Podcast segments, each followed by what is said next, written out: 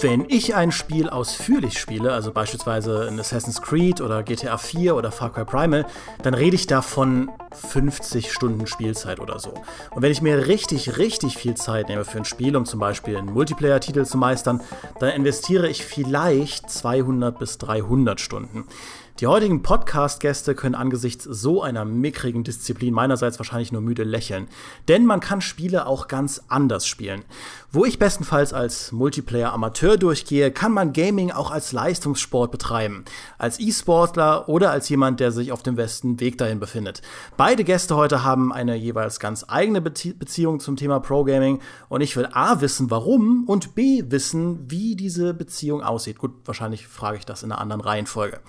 Ich begrüße als besonderen externen Gast eine Branchenkollegin, die selbst auf eine erfolgreiche E-Sport-Karriere zurückblickt, aber jenseits der eigenen Wettkampfambitionen die ESL und diese ganze ESL-Branche beruflich befeuert. Melek Melli Balgün. Hallo. Hi. Und ich begrüße darüber hinaus jemanden, dem das Fitnessstudio längst nicht mehr ausreicht, um sich richtig an die eigenen Grenzen zu treiben und der deshalb kurzerhand zum Hearthstone-Profi geworden ist. Unser GameStar Head of Video, Christoph Kleib Klappetek. Äh, ja, danke, dass ich dabei sein darf. Und Dimi, das hört sich so an, als hättest du das schon mal gemacht. Ich bin auch wirklich wahnsinnig beeindruckt gerade.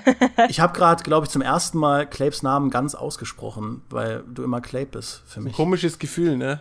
Ja, ich hoffe, ich, hoffe, ich habe das richtig gemacht. Ich dachte erst, ich kriege mit Melek Balgün Probleme, aber jetzt ist es Christoph Klavetek. Alles gut. Ich bin wahnsinnig stolz auf dich. Ich freue mich heute über ein Thema zu sprechen, in dem ich selbst gar nicht so bewandert bin. Da kann ich nämlich mal meiner Neugierde völlig freien Lauf lassen. Aber vorher will ich natürlich stellvertretend für unsere Hörer erstmal eure Geschichten hören. Also, was ihr mit dem ganzen Pro-Gaming-Gram zu tun habt und wie ihr dazu gekommen seid, beim Gaming so richtig aufs Ganze zu gehen. Und vielleicht starten wir aus Anstandsgründen einfach in der umgekehrten Reihenfolge, in der ich euch vorgestellt habe, denn hier beim GameStar Podcast folgt alles einer ganz rigiden Ordnung. Und äh, wir beginnen mit Clape. Du, bei dir habe ich nur mitbekommen, du bist im Prinzip von 0 auf 100 in Hearthstone gegangen ähm, und jetzt ein, ähm, sage ich das richtig, du bist jetzt quasi Legendary, was extrem krass ist, aber trotzdem wirst du mir erklären müssen, was da in deinem Privatleben gerade abgeht. Okay, äh, also ich würde nicht sagen von 0 auf 100, zum, äh, sondern vielleicht von 0 auf, oder sagen wir mal von 10 auf 90, um es mal so zu machen. Also ich bin kein äh, Pro-Gamer jetzt bei Hearthstone, das möchte ich gleich mal vorneweg schicken.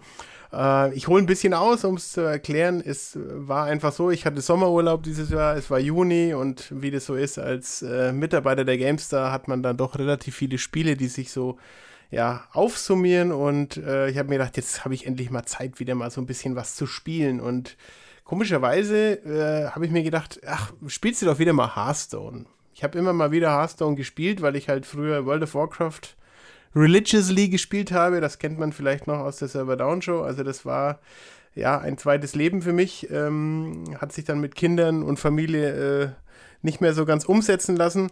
Äh, aber ich habe diesen Style von äh, Hearthstone immer geliebt, wie die Karten gemalt sind, die ganze äh, Lore und die ganze Story dahinter. Und irgendwie habe ich dann wieder angefangen, das so ein bisschen zu spielen. Habe mir beim Joggen einen Podcast reingezogen und bin einfach warum auch immer, so ein bisschen darauf hängen geblieben. Äh, ich habe es dir gerade im Vorgespräch schon erzählt. Äh, der mhm. Podcast, den ich mir, den ich mir ausgesucht habe, das war wirklich der erste, der mir über den Weg gekommen ist, äh, heißt hearthcoach.net. Äh, äh, zwei super nette Typen, der eine aus Atlanta, der andere aus Florida und die äh, ja, der eine will, auch immer Legend werden und der andere äh, ist schon Legend und deswegen hat der eine den anderen gebeten, ihn doch zu coachen. Und dann haben die so eine wöchentliche Folge gemacht, wo sie immer verschiedene Decks ausprobieren und ähm, haben sich dann gleich gedacht, hey, weißt du was, dann können wir das doch gleich als Podcast aufnehmen und auch versuchen, dass andere Leute äh, ja vielleicht auch Legend werden. Und ich fand es so sympathisch und irgendwie hat mich das involved, ja. Und dann habe ich einfach angefangen Hearthstone zu spielen, habe gemerkt, ich habe keine Karten mehr, dann habe ich mir Karten gekauft, dann äh, habe ich mir Decks gebaut, dann habe ich äh, angefangen andere Podcasts zu hören, habe ich angefangen zu googeln, dann und so weiter. Diese ganze Meta-Geschichte ging dann eben los und irgendwann habe ich so gemerkt, hey, das irgendwie scheine ich da ein bisschen was richtig zu machen, weil ich habe es halt dann äh, über Rang 10 hinaus geschafft und irgendwann war ich dann mal Rang 5 und plötzlich habe ich mir gedacht, hey, kann das vielleicht sein, dass du es äh, auch mal schaffst, Legend zu werden, was für mich immer so ein absolutes Unding war. Wie kann man das schaffen irgendwie? Das schaffen nur die allerbesten. Legend ist im Prinzip so einmal die ganze Ladder hochgehen, oder? Genau, äh, also sorry, das äh, sollte ich vielleicht noch erklären. Also man kann ja Hearthstone auf verschiedene Arten und Weisen spielen. Wenn wir jetzt mal über die Ladder reden, dann fängt man im Normalfall bei Rang 25 an. Und dann gibt das es ist da, wo ich sitze übrigens. Okay, äh, das, das sitzt man immer äh, am Anfang der Season oder, relativ oft. Nein, ich bin schon 20. äh, und du arbeitest dich einfach die Ränge hoch, bis du dann äh, auf dem Legend-Rang bist. Also das ist quasi eins besser als Rang 1. Und äh, dann ist es aber eigentlich nicht vorbei, sondern dann kannst du dich mit allen anderen, die schon Legend sind, noch battlen, um versuchen, so gut wie möglich im Legend-Rang eben zu werden, ja. Äh, genau. Ähm, und also dieses Legend-Ding, das ist einfach unter Hearthstone-Spielern so ein, so ein Holy Marker. Also wenn man das mal geschafft hat oder wenn man das regelmäßig schaff, schafft, dann sagt äh, das schon ein bisschen was über dich aus. Natürlich hat man einen großen Random-Faktor bei Hearthstone, dafür wird es ja auch oft äh, kritisiert, aber also nur durch Glück schaffst du das einfach nicht. Ja? Ähm, diese Ränge bei Hearthstone sind in verschiedene Sterne aufgeteilt, also es ist nicht so, dass du jetzt 25 bist dann gewinnst du ein Spiel, dann bist du 24 und dann gewinnst du noch eins, bis 23, sondern du kriegst dann halt Rang 25 ein Stern, Rang 25 zwei Sterne. Wenn du verlierst, ist wieder ein Stern weg und wenn du über die bestimmte Grenze an Sternen kommst, bist du eben, äh, ja, hast du den nächsten Rang erreicht und die Sterne werden eben immer mehr und äh, du hast bis zum Rang 5 auch äh, sogenannte Win-Streaks. Das bedeutet, wenn du drei Sterne voll hast, also wenn du drei Spiele am Stück gewinnst, dann kriegst du einen geschenkt. Da kannst du, wenn du einen Lucky Streak hast, ganz gut nach oben kommen, aber ab Rang 5 ist das vorbei. Also da gibt es keinen Win-Streak mehr und du musst wirklich jeden Stern einzeln ja, erspielen und ja, wenn du halt äh, verlierst, dann ist dieser Stern auch wieder weg. Also man spielt eigentlich mehr Spiele zwischen 5 und Legend bis, äh, als zwischen 25 und 5, wenn man so will. Und in welchem, in welchem Zeitraum hat das jetzt stattgefunden? Das war, wann, wann war dieser Urlaub, in dem du angefangen hast, voll loszulegen? Also tatsächlich ist es jetzt ungefähr ein halbes Jahr. Also du hast in einem halben Jahr diesen Rang erreicht und äh, das finde ich halt bemerkenswert, weil in einem halben Jahr hast du schon so viele Menschen traurig gemacht, indem du sie vernichtet hast in diesem Spiel. ja, aber und das beruht tatsächlich auf Gegenseitigkeit. Also äh, es, es, ist jetzt nicht so, dass man, das ist jetzt ein ganz schön langer Zeitraum. Du musst dir aber das auch ähm, ein bisschen erarbeiten und ein bisschen erspielen, damit du das überhaupt schaffen kannst, zumindest meiner Meinung nach. Da kann man vielleicht später noch ein bisschen drauf eingehen. Mhm. Ähm, Wie viele Spiele machst du da so dann in dem halben Jahr? Boah, in dem halben Jahr, das weiß ich nicht. Ähm, man sagt, man sagt, also es hängt echt so ein bisschen, also es ist ein Spiel, was ich mittlerweile auf jeden Fall jeden Tag spiele. Ja, es mhm. ist halt sehr sehr einfach, das Spiel oft zu spielen, weil es eben auf deinem äh, Smartphone, genauso wie auf deinem Tablet, dann abends im Bett oder vorm Fernseher oder eben halt auch am PC oder Mac einfach spielbar ist mit dem gleichen Account. Äh, man sagt, dass ein richtig guter Spieler in einer Season mit 200 bis 300 Spielen auf Legend kommt. Und ich mhm. bin kein guter Spieler, also ich habe da hunderte, tausende von, von Spielen draus gegrindet, auf jeden Fall. Ähm, und äh, was ich gerade noch dazu sagen wollte, äh, ich dachte am Anfang, ja, das ist doch total super. Also ich nehme mir jetzt eine Klasse, nehme mir einfach einen Jäger und den finde ich cool, den mag ich, den habe ich schon bei World of Warcraft immer gespielt und dann baue ich mir ein Deck, das ist auch ganz billig, da muss ich nicht viele äh, Karten kaufen und spiele einfach. Und ich muss mich da nicht um andere Klassen kümmern oder so, sondern ich spiele einfach meinen Stiefel runter. Und erst im Lauf der Zeit habe ich dann gemerkt, dass du nur in diesem Spiel besser und richtig gut werden kannst, wenn du immer weißt, was dein Gegner an jedem Zug gerade machen kann. Das bedeutet mhm. leider, dass du diese ganzen Klassen auch spielen und können musst, was wiederum bedeutet, dass du die ganzen Karten brauchst, die die für ihre Decks brauchen.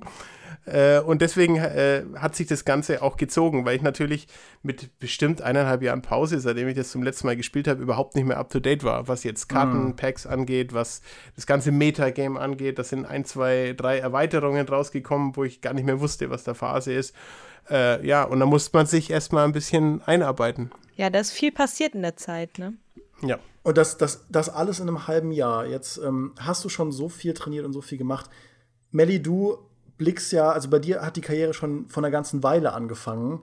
Wie lief das denn bei dir? Was hast denn du überhaupt gespielt? Du hast ja gerade eben gesagt, es war nicht Hearthstone. Äh, du hast nee. zu einer Zeit angefangen, da gab es Hearthstone noch gar nicht. Man glaubt es kaum, dieses Spiel hat es mal nicht. Da haben gegeben. wir noch mit richtigen Karten gespielt. nee, äh, also ich habe vor sehr, sehr langer Zeit mit Counter-Strike angefangen und das mhm. war eigentlich eher Zufall. Also man muss dazu sagen, äh, ich komme aus einer sehr technikaffinen Familie. Also hier gab es schon seit eigentlich immer Konsolen, Handhelds und Computer. Und ähm, ich kann mich auch wirklich ich, das ist, ich, hab, ich bin damit aufgewachsen. Ich kann mich nicht an den Moment erinnern, wo hier irgendwie eine Konsole reingetragen wurde oder sowas, sondern die waren schon immer da. Also sprich, seitdem ich sitzen kann, sitze ich vor einer Konsole und ähm, zocke da fröhlich vor mich her. Und das hat dann äh, nach einer Weile, hat das dann auf den PC gewechselt und dann habe ich natürlich so Klar, zu der Zeit, das können sich manche Leute nicht vorstellen, aber da gab es einfach noch kein Breitband-Internet und wir haben da wirklich mit einem Modem gesessen ne? und mussten ganz, ganz viel Geld dafür bezahlen, ins Internet zu gehen. Und ähm, entsprechend war diese Multiplayer-Kultur, die übers Internet, äh, so wie sie heutzutage stattfindet, noch gar nicht so wirklich ausgeprägt oder ja, praktikabel auch, ne, weil es das Internet, äh, die Infrastruktur einfach nicht zugelassen hat. Ich habe wahnsinnig viele Singleplayer gespielt, also wirklich komplett durch von Strategie zu ach, äh, Simulatoren und all sowas und hatte da wahnsinnig viel Spaß und habe diese Multiplayer-Geschichte erst so wirklich in der neunten Klasse in der Informatik AG auf meiner Realschule kennengelernt. Und ähm, ja, wir hatten da so eine nette Info AG, da konnten wir dann halt, äh, nachdem wir unsere Aufgaben erledigt haben, uns die Zeit, die dann noch übrig war, äh, selbstständig gestalten. Und ich habe dann halt immer fleißig E-Mails geschrieben mit meinen Verwandten und Familie, mit meiner Familie aus der Türkei, ne, weil da kommt man ja zu Hause nicht so oft zu und habe dann gechattet und all sowas, das was man halt so im Internet macht, wenn man noch neu ist und mhm. sich da nicht so auskennt. Und irgendwann habe ich dann so gemerkt, dass die Jungs hinter mir so die fetteste Party ihres Lebens geschmissen haben. Also so hat, so hat sich das für mich angefühlt, ne? weil die johlten da und feierten und äh, hatten echt eine Menge Spaß. Und ich habe mich dann irgendwann einfach mal umgedreht und meinte so, ey, Jungs, was, was macht denn ihr da? Und habe dann so ein bisschen auf den Monitor geschielt. Und dann guckt er mich allen Ernstes von oben bis unten an und sagt, das ist nichts für Mädchen. und ich so, oh, oh, oh, Alter, dir zeige ich es, mein Freund. Also wie gesagt, ich baue mir meine PCs seit, seit der fünften Klasse zusammen. Ähm, ich bin nicht äh, unversiert, was das Computer angeht. Für mich war seit der vierten Klasse klar, dass ich Informatik studieren werde. Es hat dann zwar nur für IT-Management gereicht im Endeffekt, aber ähm, die, die Parallele war halt schon immer, und die Affinität war halt schon immer da. Und das hat mich halt schon sehr getroffen, ne? dass, dass, dass ich dann sowas zu hören bekommen habe. Und da ich ein sehr wettbewerbsorientierter Mensch bin, hat mich das dann auch bekommen, muss ich ganz ehrlich sagen. Mhm. Also, ähm, wie gesagt, bei uns zu Hause gab es eh vier Rechner. Einer stand im Wohnzimmer, einen hatte ich im Zimmer, einen hatte mein kleiner Bruder im Zimmer und einer stand noch im Arbeitszimmer. Und ähm, ich bin dann nach Hause gegangen, bin zu meinem Nachbarn, von dem ich auch wusste, dass der so gerne zockt und alles und meinte so, hör mal, die zocken da irgendwas, die wollen mir nicht sagen, was es ist. Und dass da, die lau laufen da mit Waffen durch eine Landschaft, das sieht aus wie eine alte Wüstenstadt und da laufen auch so, äh, Wüstenstadt, das war Italy an, an dem Punkt, aber das, so hatte ich das halt verstanden, weil es gelb war. Klar, alles im und, Süden halt, ne? Genau, und, ähm, und da laufen so Hühner rum. Und dann guckt er mich an und meint, ja, ja, das ist CS, pass mal auf, ich, ich ziehe das mal auf CD. Das ging damals noch für alle mhm. Leute, die mhm. das nicht kannten. und ähm, meinte er so, ja, aber dann brauchst du ein Netzwerk. Und dann ich so, ah, fuck, äh, ich habe zwar ein paar Rechner zu Hause, aber noch kein Netzwerk. Gut, mein Problem. Hab mir, hab mir die CD genommen, bin nach Hause gegangen, hab meinen Sparschwein genommen. Und damals hatten wir noch einen PC-Laden direkt hier um die Ecke und bin da hingegangen mit, mit meinem kompletten Ersparten und habe gesagt, so, ich brauche dann mal vier Netzwerkkarten, für LAN-Kabel und eine Hub, weil eine Switch konnte ich mir nicht leisten, die war zu teuer. Und ähm, dann habe ich mir das gekauft. Und dann meinte der noch so, ja, äh, macht ihr eine LAN-Party? Und ich so, hä, was?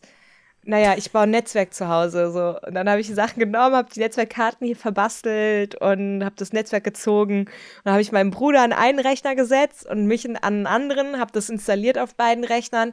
Und dann haben wir so richtig hardcore gebootcampt die nächsten vier Wochen. Das sage ich hier, weil das konnte ich nicht auf mir sitzen lassen. Da habe ich eine Freundin eingeladen, er hat einen Freund eingeladen, die kamen dann jeweils an die anderen Rechner und dann haben wir uns die Seele aus dem Leib gezockt und es war super cool.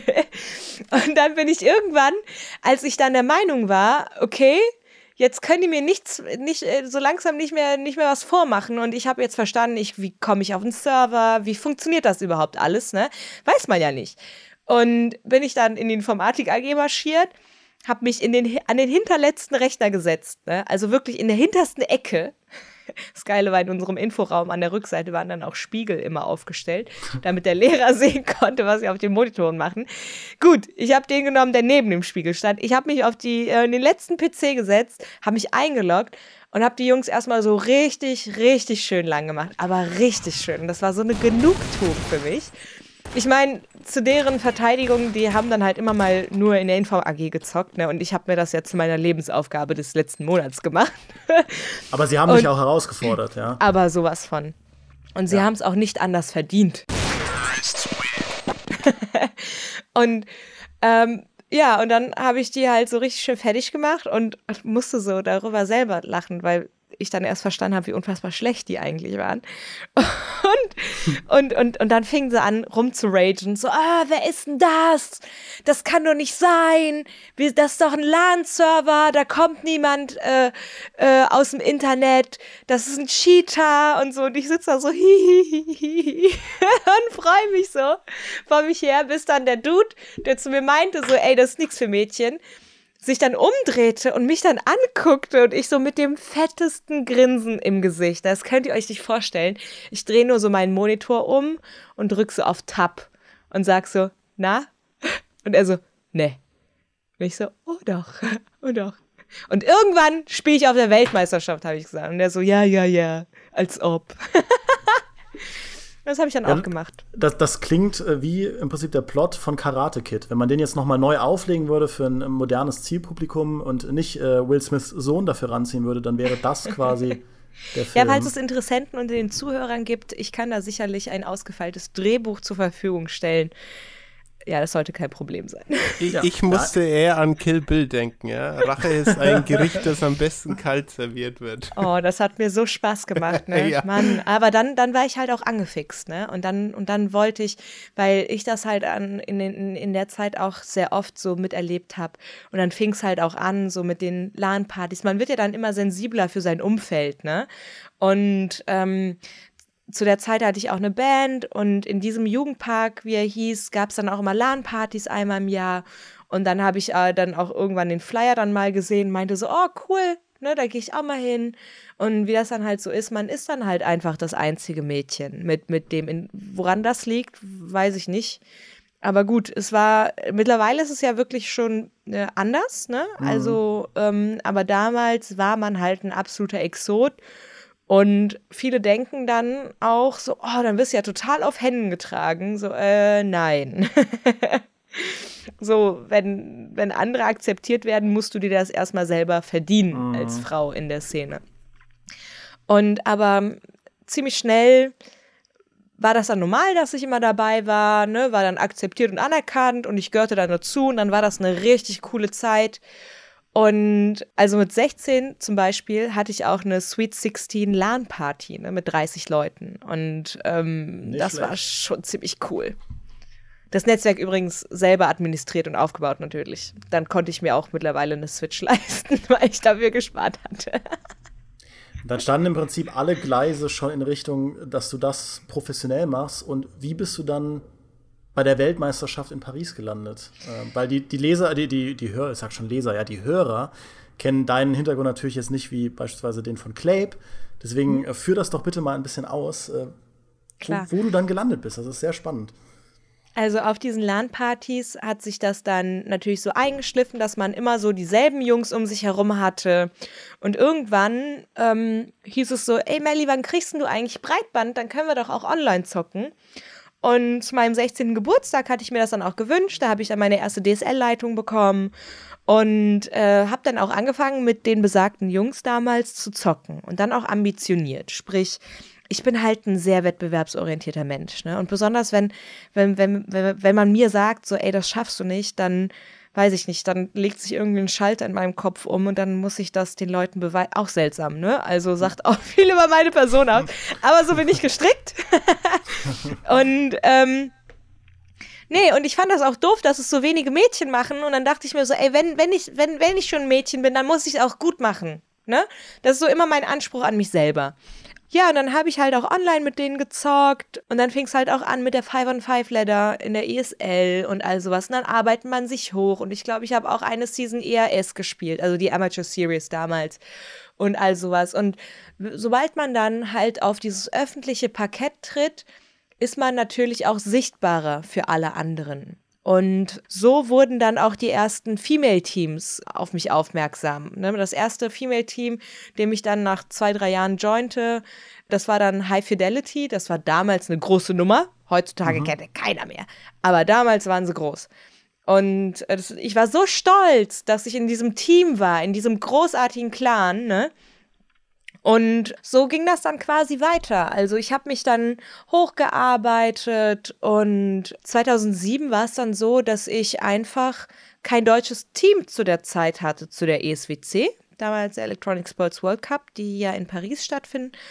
Ähm, und wurde zufällig vom österreichischen Team angefragt. Ich sage zufällig, weil ich es zufällig mitbekommen habe, hm. weil die E-Mail der Anfrage eigentlich erstmal in meinem Spam-Ordner gelandet ist. Und das war, das war, das war so ein Schockmoment meines Lebens, dass ich irgendwann mal so, macht man so Spam-Ordner mal durchgehen, ob da vielleicht irgendwas hängen geblieben ist. Ne? Und dann sehe ich eine Woche vorher Captain Team Österreich Anfrage äh, für ESWC. Und ich so, es ist zu spät, mein Lebenstraum ist kaputt. Und dann habe ich sie angeschrieben, Denise damals. Und ähm, Übrigens die Lebensgefährtin vom Gore, ne? Franz Burkhardt, Maussports. Mhm. Äh, die ähm, hatte mich dann angefragt, ob ich Interesse daran hätte, für Österreich zu spielen, für die diesjährige ESWC. Und das hatte dann tatsächlich geklappt. Und dann sind wir nach Wien für den äh, nationalen, äh, für das nationale Turnier ähm, angetreten und haben da ein bisschen gezockt und haben es dann qualifiziert für äh, qualifiziert haben wir uns nicht wirklich, weil da gab es kein anderes Team. Warte mal. Naja, auf jeden Fall haben wir dann die Einladung für Paris bekommen und das war natürlich großartig. Das war schon cool, dass, mhm. dass wir das erreichen konnten. Ich werde auf jeden Fall noch nachhaken, aber weil, weil, wir, weil ihr beide so spannende Geschichten äh, zu erzählen habt, muss ich muss euch irgendwie wieder zusammenbringen. Ähm, aber nur äh, klein. Alles gut, ich höre gern zu. Zum, zum Nachhaken noch. Ähm, wie, alt, wie alt warst du da, als, äh, als du dann in Paris angetreten bist? 2007? Warte, ich muss rechnen. Machst du, machst du jetzt den Taschenrechner, Taschenrechner von Windows an? ich war 19. Ich habe heute schon zwei Drehs hinter mir. Mein Pferd hat nicht geschissen. Ich kann kein Kopfrechnen mehr. Ach ja, die langen Tage. Ja. Okay, okay was, was mich da äh, bei eurer beider Geschichten ähm, interessieren würde, ihr habt ja beide schon, also bei, bei, euch beiden klingt es so, als seid ihr da mehr oder weniger irgendwie reingekommen. Es begann nicht mit der Ambition, ich werde professioneller ähm, E-Sportler bei Melly oder ich werde Hardcore ähm, Legendary bei Hearthstone bei Clape.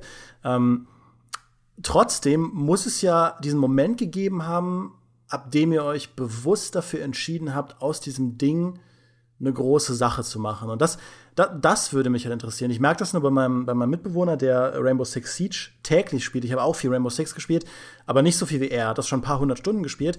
Und er, er, er kommt dann in, im Ranked an so einen gewissen Punkt, wo er sagt, ich komme jetzt nicht mehr weiter. Ich kann mhm. jetzt, ich kann jetzt irgendwie in random Matches reingeraten, aber das, egal wie viel ich kommuniziere, das Teamplay ist mehr oder weniger zufällig. Ähm, und selbst wenn ich ein Team hätte, müsste ich eigentlich täglich meinetwegen vier Stunden trainieren, um noch weiter aufzusteigen oder den Rang, den ich habe, halten zu können. Und er sagt sich, das schaffe ich nicht. Das, das ist irgendwie nicht vereinbar mit meinem Leben, obwohl er jetzt ähm, als, als Student, als Masterstudent noch relativ viel Zeit hat. Klar, man hat da auch viel zu tun. Ich will das gar nicht schmälern oder so, um Gottes Willen, aber er kann sich das flexibler einteilen als jemand, der, als jemand, der 40 Stunden die Woche fest seinen Arbeitsvertrag hat. Ähm, und trotzdem sagt er, das packe ich nicht. Und äh, irgendwo bei euch war das dann, ist es dann ja so, dass ihr gesagt habt, nee, ich räume dem diese Zeit ein und mich würde halt dieser Moment interessieren, was euch da bewegt hat zu sagen, nee, da hole ich jetzt, das ist jetzt das Spiel und da werde ich auch verzichten drauf, meinetwegen andere Singleplayer-Spiele, wie Melly du sie ja, ähm, du sie ja früher auch noch gespielt hast, äh, zu zocken und ich gehe jetzt all the way CSGO, äh, beziehungsweise CS damals, ich gehe all the way Hearthstone ja, also es ist tatsächlich so, dass ich fast zehn Jahre meines Lebens monogam ein Spiel gespielt habe. Und das war dann Counter-Strike, weil alles mhm. andere versaut den Skill. Das war so meine felsenfeste Überzeugung. Und ähm, ja, man kann das nicht so direkt miteinander vergleichen mit, mit damals und heute, weil damals gab es das noch gar nicht, dieses E-Sportler sein, dieses ich verdiene mein Geld mit E-Sports oder ich werde ambitionierter Spieler, um meinen Lebensunterhalt damit zu bestreiten. Sprich, deswegen fällt man da auch eher so rein, wie es bei mir so war. Und ich war meilenweit davon entfernt, mir, gut, ich konnte mein Hobby gut finanzieren, sprich, mein PC konnte ich immer top ausgestattet halten und all sowas. Und mir wurden Bootcamps bezahlt und Reisen. Ich habe Städte in Deutschland gesehen, wo Turniere ausgetragen wurden, die von Sponsoren getragen wurden, aber mehr dann auch nicht. Also, ne, wir waren froh, wenn wir was Warmes zu essen bekommen haben damals auf den Veranstaltungen. Ist, ist so. Und heutzutage ist es ja wirklich nicht mehr vergleichbar. Die Spieler haben Löhne, die, das ist, das, das kriegst du schon heutzutage in deinem normalen Arbeitsleben mit einem, in Anführungszeichen, äh, normalen Job gar nicht mehr realisiert. Du Preisgelder auf Veranstaltungen, die, von denen wir damals nur hätten träumen können. Ne? Es war ja, ja, immer so ein, immer so ein Traum von mir. Ich wohne ja in Deutsch und die Köln Arena steht hier, die jetzt Längstes Arena heißt. Es war immer so ein Traum von mir, dass man in dieser Längstes Arena mal ein E-Sports-Event macht, aber so selber wirklich dran geglaubt habe ich da nicht, weil das so vollkommen absurd war. Und das funktioniert jetzt heutzutage. Ne? So jetzt nächste, nächstes Jahr ist schon das vierte Event in der Köln Arena und das ist, die hängt da auch schon, das Plakat mit den Tickets hängt auch schon in dem Flur, wo alle anderen ausverkauften Konzerte äh, dran äh, hängen und all sowas. Also sprich, der E-Sports hat einen ganz anderen Stellenwert. Deswegen konnte man meines Erachtens damals auch nur per Zufall in diese Maschinerie reingeraten. Zumindest die des Pro-Spielers. Natürlich hm. konntest du dir gezielt einen Job in dem Bereich suchen, wie bei der ESL damals. Aber mittlerweile werden die Multiplayer-Spieler ja auch ganz anders drauf getrimmt mit den ganzen Ranking-Systemen und all sowas und Matchmaking, Counter-Strike mit Ranks und was auch immer. Ab, ab so und so viel äh, bist du auch erst trusted und kannst, äh, ne, hier dies, das, dies, das. Und ähm, das gab's früher alles gar nicht. Und deswegen ist das auch ein vollkommen anderer Ansatz für die Spieler heutzutage. Heute kann man rangehen mit dem festen, mit der festen Ambition, ich werde Profispieler, ich werde irgendwann mal bei Team Liquid, bei Cloud9, Virtus Pro und Astralis und wie sie alle heißen spielen. Und ähm, das war damals so vollkommen fern. Ne? Da bist du mit Glück reingerutscht. Klar, du konntest dich hochleddern mit deinem Team und wenn du gut genug warst, wurde vielleicht mal irgendein Headhunter von den Teams auf dich aufmerksam. Du wurdest zum Probezocken eingeladen. Entweder hat es gepasst oder es hat nicht gepasst. Dann wurdest du Stand-in und irgendwann von Stand-in konntest du ins feste Line-Up wechseln und all sowas. Das ist ja der, der Nachwuchs, diese Nachwuchsförderung heutzutage ist ja komplett anders mit den Academy-Teams, mit den knappen Schmieden von äh, Schalke und all sowas, sogar in Deutschland. Ne? Das, das ist das, was ich hauptsächlich mitbekomme, wenn, ähm, wenn ich als Newsautor mich mit E-Sport auseinandersetze. Dann schreibe ich entweder News darüber, wie irgendeine kuriose Geschichte ge passiert ist, wie das ein StarCraft-Spieler im Match auf seinen Fuß wechselt, weil es ihm zu langweilig wurde und sich alle dann darüber aufregen, dass das unmöglich, ein unmögliches Verhalten ist. Oder ich schreibe darüber, dass es neue Sponsorings gibt, neue Mannschaften ausgehoben wurden, dass Overwatch-Leaks finanziert werden an amerikanischen Colleges und so. Also da da, da passiert sehr viel. Jetzt würde mich ähm, Claves Perspektive interessieren, weil du bist ja nach wie vor hast du ja nicht die Ambition, da draußen eine Karriere zu machen. Bei dir war es ja ähm, tatsächlich eher ein, ein persönliches Ding und du bist jemand, von dem was ich so mitbekomme, du, weißt du, also was ich halt weiß, ist, dass du einen Job hast, der sehr viel Zeit äh, äh, einnimmt.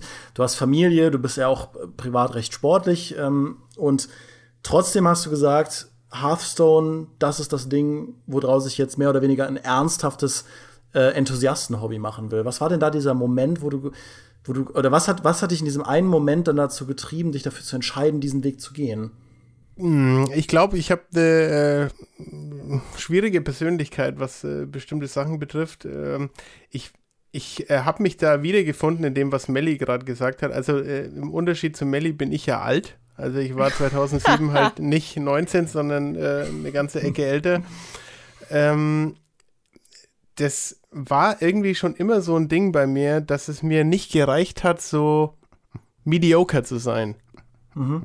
Nicht in allem, aber in so bestimmten Sachen, die ich mir irgendwie raussuche, ja. Ähm, ein Beispiel ist äh, Call of Duty. Ich hatte irgendwie mit einem äh, guten Freund mal dieses Ding, dass wir halt alle Call of Duties auf Konsole auf dem schwierigsten Schwierigkeitsgrad spielen. Und äh, als äh, Black Ops 3 rauskam, gab es halt zusätzlich zu diesem Veteran-Mode, der schon immer echt knackig war, noch den Realistic, der halt wirklich ja, realistisch war. Wo man und, nur einen roten Bildschirm hatte. Ja, und ich, ich, ich musste das einfach spielen. Also das ist so ein, ich, das ist so ein Zwischending aus dieses kompetitive mir, mir selbst gegenüber und auch dieses, okay, äh, es ist sau schwer und alle sagen, das schaffst du nicht. Also äh, deswegen habe ich mich da gerade so ein bisschen wiedergefunden. Also mit diesem, wenn einer zu mir sagt, das schaffst du nicht, dann ist es so wie äh, bei McFly aus Zurück in die Zukunft, sag nie Flasche zu mir, da, da sehe ich rot, ja. Da muss ich mir irgendwie, ja. irgendwie werde ich dann zum Tier und muss es halt, äh, muss es irgendwie hinkriegen. Man muss es den Leuten dann beweisen, ne? Ja, aber auch sich selber. Also äh, ich bin auch der festen Überzeugung, dass es, äh, weil du gerade dieses, äh, wie man E-Sportler wird und so, ich, ich bin wirklich der Überzeugung, dass man nicht mit dieser, mit dieser, mit diesem Mindset rangehen sollte, ich möchte jetzt äh, Profi-E-Sportler werden oder ich möchte so und so gut in sowas werden, sondern es ist eine Art von Leidenschaft, wie bei allen Sachen im Leben, wenn du diese Leidenschaft hast und die auch einfach der freien Lauf lässt und die einfach lebst, so wie du halt meintest, ja, wir haben halt eine LAN-Party gemacht oder äh, du hast dann Freundinnen und Freunde eingeladen und ihr habt einfach gezockt und es war eine super Zeit. Äh, ich glaube, da hat man nicht drüber nachgedacht, dass man jetzt so ein Ziel hat, so mhm. ich will die Typen, die mal gesagt haben, hey, du schaffst es eh nicht, du kleines Mädel, sondern man hatte einfach wahnsinnig Spaß, man hat seiner Leidenschaft freien Lauf gelassen und äh, das Ergebnis war dann eben, dass man verdammt gut in was wurde oder dass man einfach was erreicht hat. Ähm, ich glaube, das ist so eine, so eine Art, ja, irgendwie so wie so eine kleine Lebenseinstellung. Auf jeden Fall habe ich da so diesen Triggerpunkt in meinem Hirn, dass es Sachen gibt, die muss ich dann einfach machen. Ich verstehe dich. Und am besten sind es Sachen, die einfach auch nicht so einfach zu erreichen sind, ja, wie halt zum Beispiel in dem Fall jetzt Legend. Äh, da wird es jetzt tausend Leute geben, die sagen, lol, alter Legend easy, mach halt Pirate Warrior oder so. Das macht mich dann eher noch aggressiver, dann muss ich, muss ich das irgendwie erst recht schaffen. Ähm, ich weiß nicht, wo das bei mir jetzt herkommt, ähm, aber das ist was, was ich schon immer mein ganzes Leben lang hatte. In so bestimmten Bereichen muss ich mir da einfach äh, Sachen beweisen und äh, ja, äh, was ich dazu noch sagen wollte, ich glaube, dass es auch gerade zur Veränderung von früher und heute, was du gerade angesprochen hattest, Melly, ähm, die ganze Geschichte mit Social Media und dem Internet, ich finde, die Welt ist echt ein ganzes Stück kleiner geworden. Mhm. Ich habe irgendwie so, ein, so eine Sympathie für diese Podcaster empfunden. Ich fand die einfach super. Die, die waren mir so sympathisch und so nett und äh, witzigerweise hatten die noch einen Gast, der auch noch einen Podcast macht. Eine total witzige Idee. Das ist ein äh, Australier, glaube ich, oder Neuseeländer, nagel mich nicht drauf fest. Ähm, er läuft jeden, dreimal die Woche nimmt er einen Hearthstone-Podcast auf, während er zur Arbeit läuft. Also er läuft zur Arbeit, spielt auf dem Handy Hearthstone und redet darüber. Und er schafft es sogar während diesem Weg zur Arbeit in U-Bahn und so Legend zu machen. Äh, auf jeden Fall hatten die den als Gast und ich fand die so nett, dass ich einfach mal über Twitter mich bei denen bedankt hatte. Also ey, super Podcast und so weiter. Und da Voll kam nett. dann auch halt, ja, dann kam dann auch Feedback zurück, was halt früher unmöglich war. Also, wenn du jetzt früher irgendwie einen, einen besonderen äh, Hero hattest, ja. Äh, du kamst nicht an die ran. Ne? Genau, da gab es halt nichts. Diesen Rückkanal gab es einfach noch nicht. Genau, es gab nicht diesen Rückkanal und ich habe es äh, Dimi gerade im Vorgespräch schon erzählt, was jetzt halt passiert ist, äh, dass ich jetzt halt auch mit diesem Podcast in, in Kontakt bin und die mich jetzt wahrscheinlich mal in ihren Podcast einladen werden, vielleicht sogar in den Livestream, ja. Was, was sau cool ist. Ja, was, was irgendwie auch so ein persönliches Fulfillment ist wieder für mich. Sorry für die Anglizismen, ja, da komme ich leider nicht runter. Da, wo es angefangen hat quasi, ne? Äh, genau, da, wo es angefangen hat und ähm, das ist dann auch so ein, ja, so ein, da fühlt man sich auf so ein anderes Level gehoben, ja. Also wahrscheinlich ist es auch so ein bisschen dieses Dazugehören, ja, und Wertschätzung halt auch oder der Wertschätzung der Leistung. Ne? Da, das ist ja das, worauf wir alle hinstreben, weswegen dieser äh, kompetitive Charakter überhaupt auch in allen Sportarten ausgebrochen ist. Ne? Ja. Also man möchte was erreichen. Also ich habe äh, ich bei dieser äh, Geschichte während dem Hearthstone-Spielen jetzt immer wieder mal äh, Leute geedit, gegen die ich gewonnen oder verloren habe. Mhm. Kannst du ja in dem Spiel machen. Meistens äh, wirst du, also wenn du direkt nach dem Match als äh, Freund geedit wirst, dann heißt es meistens, dass du beschimpft wirst und dann ist die Freundschaftsanfrage schon wieder weg. Deswegen war ich dann recht vorsichtig. Aber ich habe wirklich ein, zwei, drei, vier richtig äh, gute Bekanntschaften gemacht, ja. Ähm, und am Schluss, als ich dann kurz vor Legend war, äh, habe ich mich mit denen auch wieder ausgetauscht. Habe gesagt, hier Rank 1, 5 Stars, ich bin fix und fertig. Ich traue mich gar nicht spielen irgendwie, weil ich könnte ja wieder verlieren und so. Und die haben dann da äh, zugeguckt, also spectated und haben irgendwie mir Tipps gegeben. Also stay focused, also waren halt meistens Amis jetzt oder so. Mhm. Ähm, stay focused, äh, how do you feel, don't play if you don't feel good und so. Ähm, wo ich mir auch gedacht habe, Wahnsinn, was da so an äh, ja, zwischenmenschlichen Meta-Dingens drinsteckt in so einem blöden Kartenspiel, dass du, wo du halt deine Karten einfach von unten nach oben schiebst. Ähm, und das hat mich, muss ich, muss ich schon sagen, auf so, einer, auf so einer sozialen Ebene echt beeindruckt. Da kann man natürlich auch alles ganz anders machen, ja. Man kann da einfach auch hier so den, äh, den Assi Wolf, raushängen lassen ja. und einfach nur jeden beschimpfen und alles immer auf die anderen schieben und so. Aber wenn man das, wenn man da wirklich einen, äh, ja, so diese Sozial soziale Komponente mit, ähm, mit einfließen lässt, das war einfach wirklich eine super schöne, eine super coole Erfahrung auch. Und ich, ich äh, unterhalte mich immer gern mit den Leuten, die ich jetzt da in der Freundesliste habe. Das ist irgendwie ein richtiger, äh, ein richtiges Achievement, so auf, auf auf menschlicher Ebene, so doof ja. sich das anhört. Nee, das, das, ist auch, das ist ja auch so, dass die Welt irgendwie zu so einer großen LAN-Party geworden ist durch äh, die Möglichkeiten, die wir heutzutage halt einfach haben. Ne? Du kannst äh, auch zwar natürlich mit, mit einem entsprechenden Ping mit jemandem von der anderen Seite der Erde spielen. Du, das ist ähm, diese, diese Zockerei, ich meine, das brauche ich unseren Zuhörern wahrscheinlich gar nicht erklären, ist ja viel sozialer, als die meisten Leute überhaupt mhm. erstmal annehmen. Ne? Und ähm, das ist halt auch so wunderschön. Du, die, die, Net, äh, die Welt vernetzt sich immer mehr und sie wird immer kleiner und äh, auf der Ebene halt. Und natürlich, um jetzt auch die Brücke wieder zum E-Sport zu schlagen, ist es so, dass die Talente auch viel eher entdeckt werden können. Ne?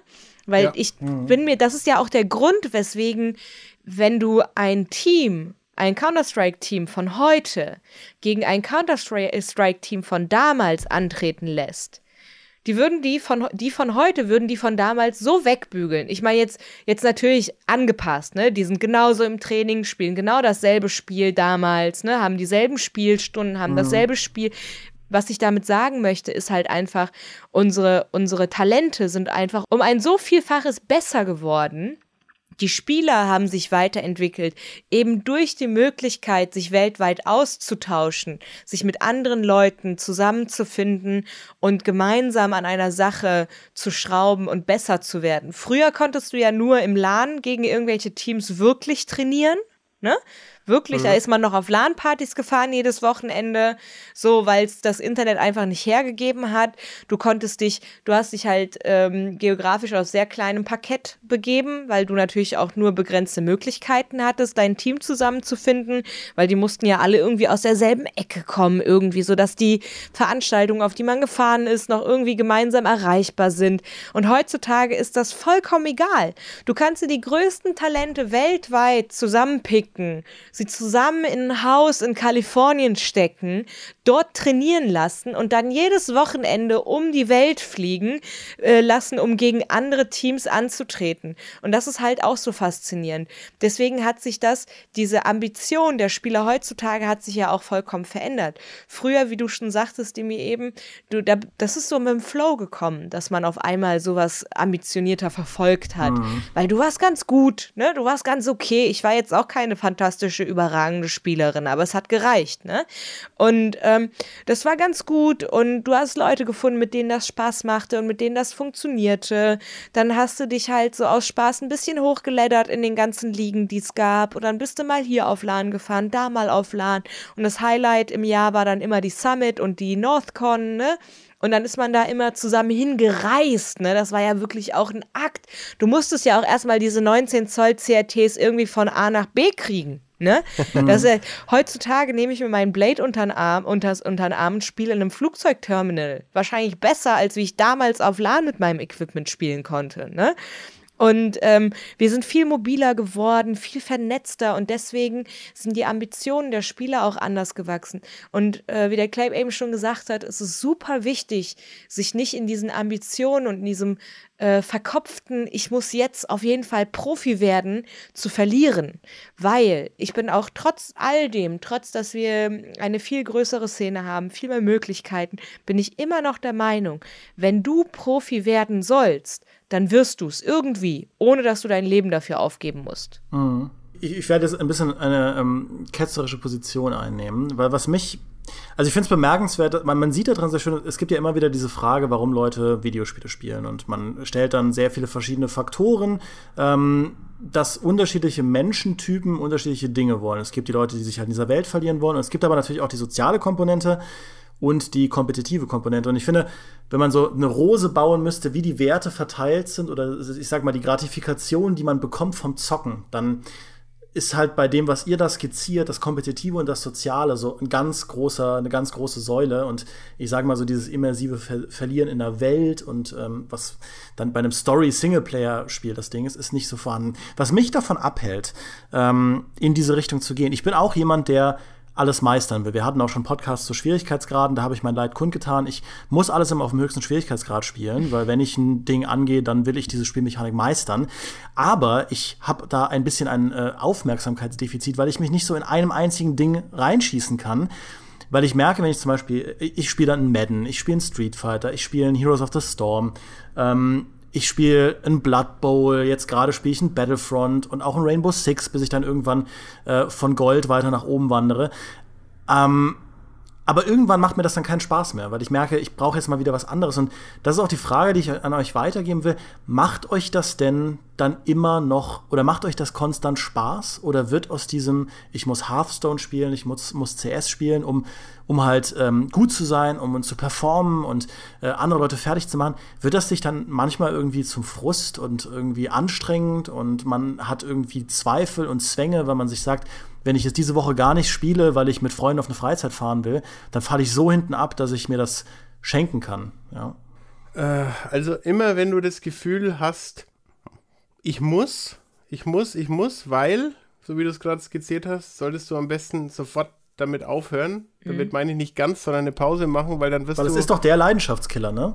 Ja, dann wirst du erstens nicht gut performen. Das sind richtig. meine Erfahrungen. Äh, wenn richtig. du wenn du, also äh, Side Story, Hearthstone hat Floors eingeführt. Das heißt, wenn du 20, 15, 10, 5 oder Legend bist, kannst du nicht mehr schlechter werden. Ja?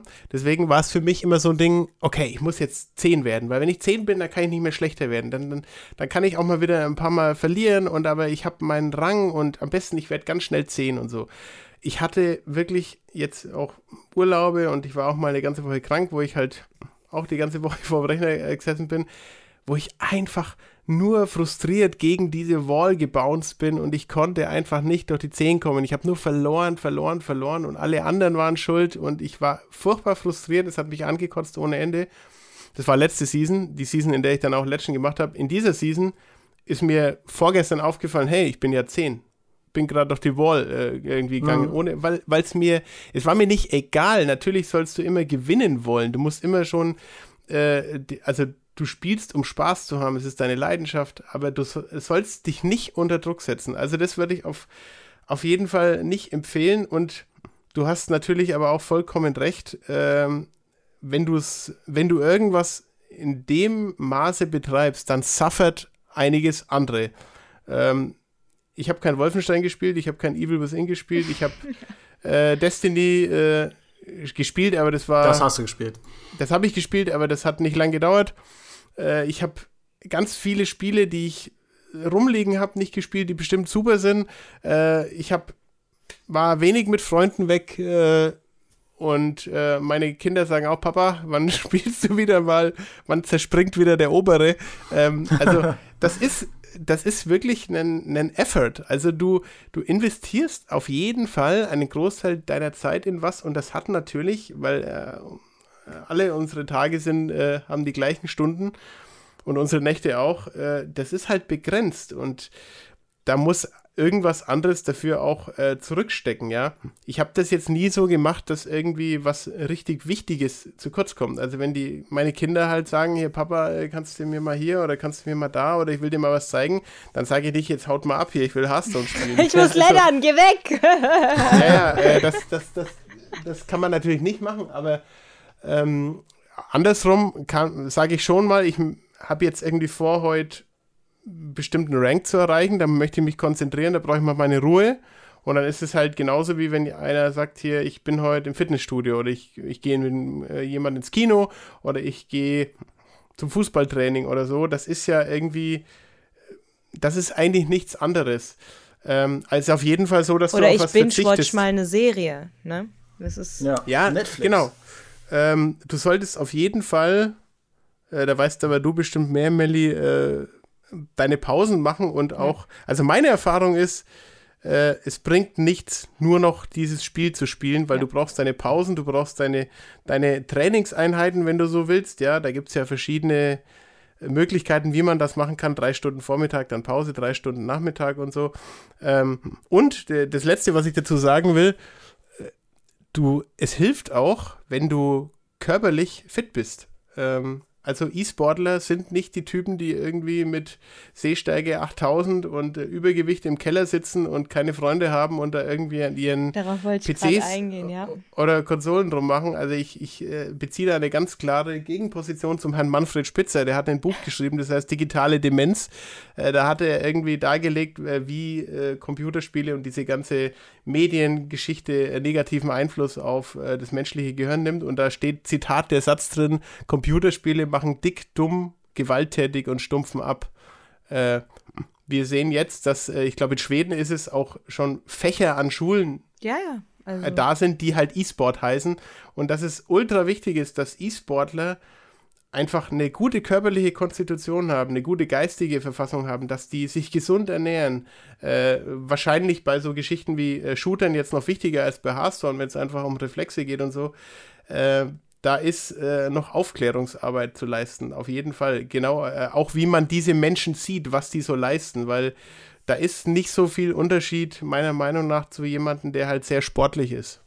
Ja, also es ist, es ist eine Form von Leistungssport, auf jeden Fall. Es ist ein Leistungssport.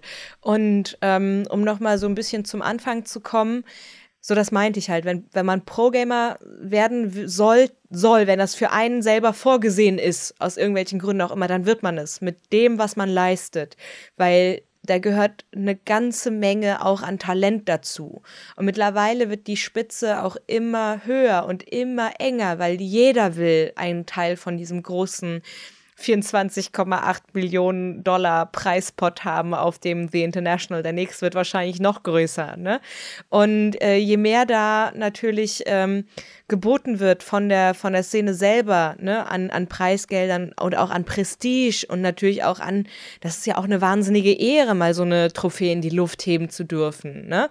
Desto mehr Leute wollen das auch erreichen und desto mehr Leute trainieren auch drauf, drauf hin. Und dann muss man sich halt wirklich ganz selbstreflektiert dann auch fragen, habe ich das Talent dazu auch? Habe ich das Talent dazu, da oben mitzumischen? Ich persönlich habe es nicht. Ne, sage ich ganz ehrlich, es ist so, ich bin im Leben nicht gut genug dafür. Und das ist okay.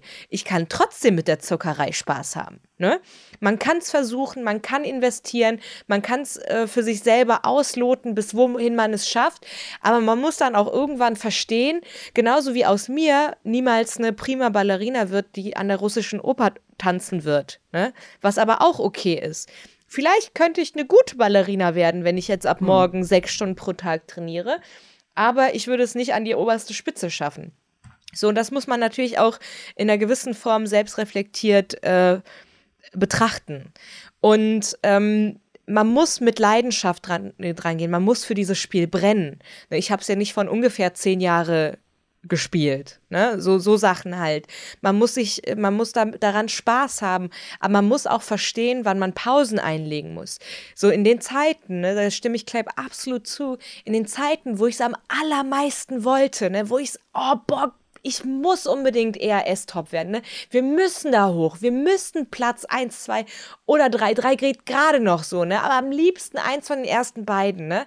So, wir müssen das schaffen. Das war die Zeit, wo es am aller, aller, allerwenigsten lief. Am allerwenigsten. Weil man einfach viel zu versteift, viel zu verkopft ist. Und deswegen muss man wirklich selbstständig da so seine eigene Waage auch finden. Weil nur ein, ein, ein, ein, ein ähm, ne, Only Free Mind äh, ne, kann performen. Es ist halt einfach so. Nur ein, ein ähm, Mensch, der mit sich selber im Einklang ist, kann die beste Leistung seines Lebens bringen. Und du musst diese beste Leistung jedes Mal aufs Neue bringen, weil die Leistung vom letzten Mal wird nicht genug sein, weil Leute da hinterher sind. Weil die sehen ja. dich, die le lesen dich, die lernen dich auswendig, die lernen dich sogar besser auswendig, als wie du selber, äh, als wie du dich selber kennst. Und deswegen nur jemand, der mit sich selber im im Reinen ist, kann wirklich die Leistung seines Lebens bringen.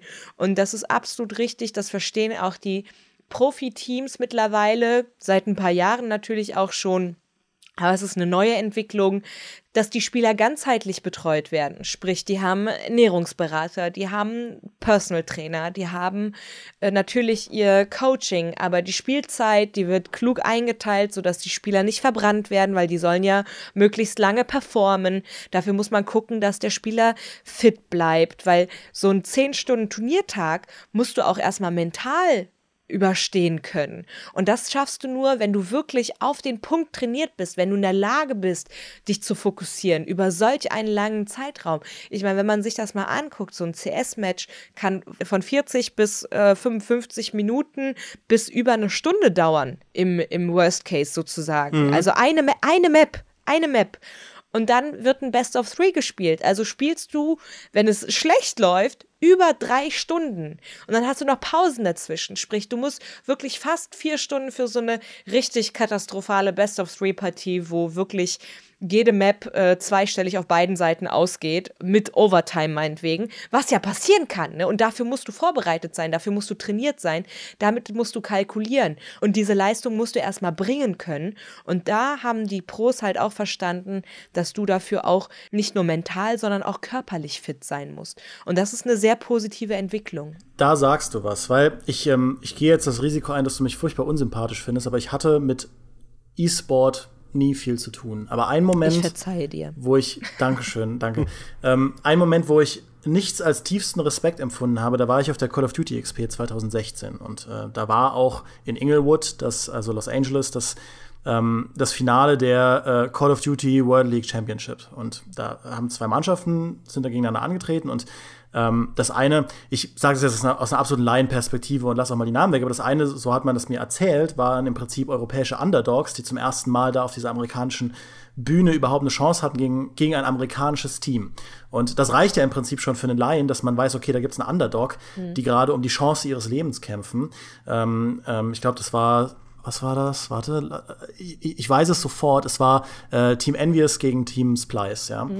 Und ähm, und du wusstest, da geht es um alles, ja. Und du, du saßt da in dieser Arena, als Zuschauer war ich halt da und hab das live verfolgt, wie die da vorne gespielt haben. Und Black Ops 3 lief halt auf dem großen Bildschirm. Dinge, die für dich absolut selbstverständlich sind, aber für mich war das, ich war noch nie bei sowas. Mhm. Und ähm, die Atmosphäre, die da war, neben mir, links und rechts, saßen Kollegen, die genau wie ich mit E-Sport absolut gar nichts zu tun haben. Und jeder saß da und ist im Prinzip aus seinem eigenen Stuhl halb gefallen vor Anspannung, mhm. weil das einfach so ein so ein Wahnsinn war, ähm, weil jeder sich vorstellen konnte, ohne groß in dieser Szene drin zu sein, was das für eine Anspannung ist, ähm, da vorne jetzt zu sitzen. Sie haben dann leider verloren, ähm, aber danach gab es freies Bier, von daher alles gut. Aber trotzdem, das war, das war, das war ein, ein famoser Moment und das war das erste Mal, dass ich emotional begriffen habe, ähm, wie das, was das für Leute, was es Leuten gibt, auch da als Zuschauer zu sein, aber auch was es bedeuten muss, da vorne, da vorne äh, in der Bühne zu stehen. Genau. Und das fand ich absolut atemberaubend. Also ja, das ist halt, das ist halt auch so eine Sache. Das ist auch so eine Sache, mit der ich oft konfrontiert werde. Boah, ihr schaut da Leuten beim Zocken zu.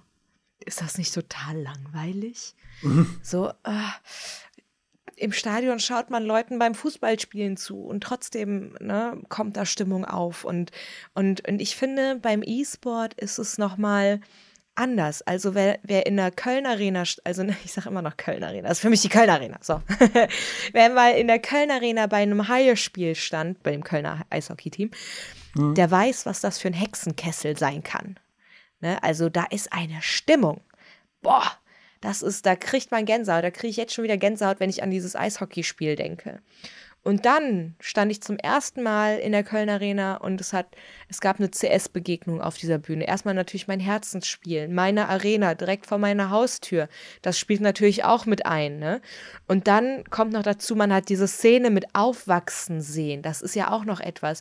Und dann kommt noch dazu, jeder Einzelne, der da sitzt und steht, der hat denselben Background wie du. Das ein Zocker. Ne? Das sind alles so Sachen, die diese Atmosphäre so elektrisch werden lassen. Und dann, wenn ein Team auch noch eine geile Runde holt, ne, ey, dann rastet es da drinnen vollkommen aus. Und ich habe selten eine mhm. Veranstaltung äh, gesehen, die den Kölner Hain ne, die Butter vom Brot nimmt, aber die, die erste, die, er, das, die erste ESL One in der Lanxess Arena, die hat, die kam da verdammt nah dran und in Situationen war sie sogar drüber. Ne? Und das ist einfach so eine faszinierende Sache, so eine faszinierende Atmosphäre, da selber mal drinne zu stehen und halt sich die Fans anzugucken, die aus aller Welt angeflogen kommen, um ihre Teams zu supporten, ne? Und dann aber wiederum, wenn ihr Team rausfliegt, am nächsten Tag trotzdem zu kommen, um das große Finale zu gucken und dann mit den anderen genauso zu feiern und alles, ne? Und ähm, das ist halt, das ist halt total, das ist halt magisch. Ich sag mal magisch. Ne? Um, mhm. es, ist, es ist halt wirklich so. Und ähm, ich habe halt auch schon mal Freunde mitgenommen in die Längstes Arena, die sich darunter überhaupt nichts vorstellen konnten. Und habe gesagt, so guckt euch das mal an und sagt mir danach, ob ihr das immer noch so weird findet. Ne? Und die kommen dann mit strahlenden Augen, meint so, boah, wie krass ist das denn? Die Leute gehen total mit, die leiden mit, die sind total empathisch den Spielern gegenüber. Natürlich, weil halt auch ein großer Teil der Zuschauer auch liebend gern selber in dieser Position sein würden, auf dieser fantastischen Bühne spielen ja. zu dürfen. Ne? Und ich muss ganz ehrlich sagen, ich hatte die Möglichkeit, mal auf der Bühne zu stehen, zwar ohne Publikum, aber einfach mal da oben zu stehen und sich diese Masse an Menschen, die vermutlich vor dir sitzen wird, so das ist wahnsinnig überwältigend und ich kann absolut verstehen, dass es Spieler gibt, die das erreichen wollen, nur um das mal erleben zu dürfen. Und das ist halt wahnsinnig emotional. Ich denke, es ist auch ein riesiger Faktor, ob man versteht, was diese Personen da vorne leisten. Ich glaube, klar, auf der einen Seite, wenn man jemanden mitnimmt, der mit Gaming gar nichts zu tun hat und man lässt ihn halt Counter-Strike anschauen, er wird mehr oder weniger rauskriegen, was, was mhm. da auf dem Spiel steht, beziehungsweise was das Ziel ist. Die Leute schießen sich halt tot. Ähm, aber wenn du wirklich ein Gefühl dafür hast, was. Ist ein bisschen komplexer, da, aber okay. Genau, ja, also du weißt, du weißt was ich meine. ja, ich war nur Spaß. Halt. das war, ist mein, aber ist mein Job, das aber zu sagen. Eben, eben das, was du sagst, ja. Wenn die Leute dann ein Gefühl dafür kriegen, dass es nämlich deutlich komplexer ist ist und wie sau schwierig das ist. Ja, das war bei, war auf der, auf der Call of Duty XP war das genauso, weil ich halt mein Black Ops 3 auch gespielt hatte und mhm. ich wusste, äh, ich werde schon von den äh, gefürchteten Zwölfjährigen komplett vernichtet im Internet. und diese Leute da, die sind besser als die Zwölfjährigen. Ähm, und zu wissen, was sie da machen müssen. Und eine andere, eine andere, äh, ein krasses Erlebnis, ähm, wo ich halt Respekt für den E-Sport empfunden habe, war dieser berühmte Daigo-Moment in Street Fighter. Das ist schon ein uraltes Ding gewesen auf einer Evo, ich weiß gar nicht, was das war, 2003? Keine Ahnung. Ähm, da wurde Street Fighter 3 gespielt, ich glaube, es war Third Strike, also eins von diesen drei Street Fighter 3s. Mhm. Und in Street Fighter ist es so, also im Dreier gab es eine Parry-Mechanik. Das heißt, wenn du, wenn der Gegner dich angreift und du drückst, du hast quasi wenige Frames Zeit, ähm, in die Angriffsrichtung den Stick zu drücken und dann parierst du den Angriff. Und das kannst du, du kannst im Prinzip jeden Angriff parieren, wenn du das clever machst, aber wer das mal probiert hat, das ist unfassbar schwierig, das hinzubekommen. Selbst bei langsamen Angriffen, weil gerade echte Spieler komplett unberechenbar sind in solchen äh, Fighting Game Matches. Und dieser Daigo-Moment, den werden wir natürlich auch verlinken im, äh, in der Podcast-Beschreibung, der ist, steht total, Daigo, der Spieler, steht total mit dem Rücken zur Wand, wird fertig gemacht. Der Gegner greift mit so einem Ultra-Move an, im Prinzip eine Kette von Kombos, der, also mit unglaublich vielen Angriffen, in unglaublich kurzer Zeit, und er schafft es, jeden einzelnen Angriff zu parieren, jeden einzelnen. Und springt sogar währenddessen äh, im, im Angriff des Gegners und pariert dann auch in der Luft noch Sachen und kontert dann und gewinnt das Match.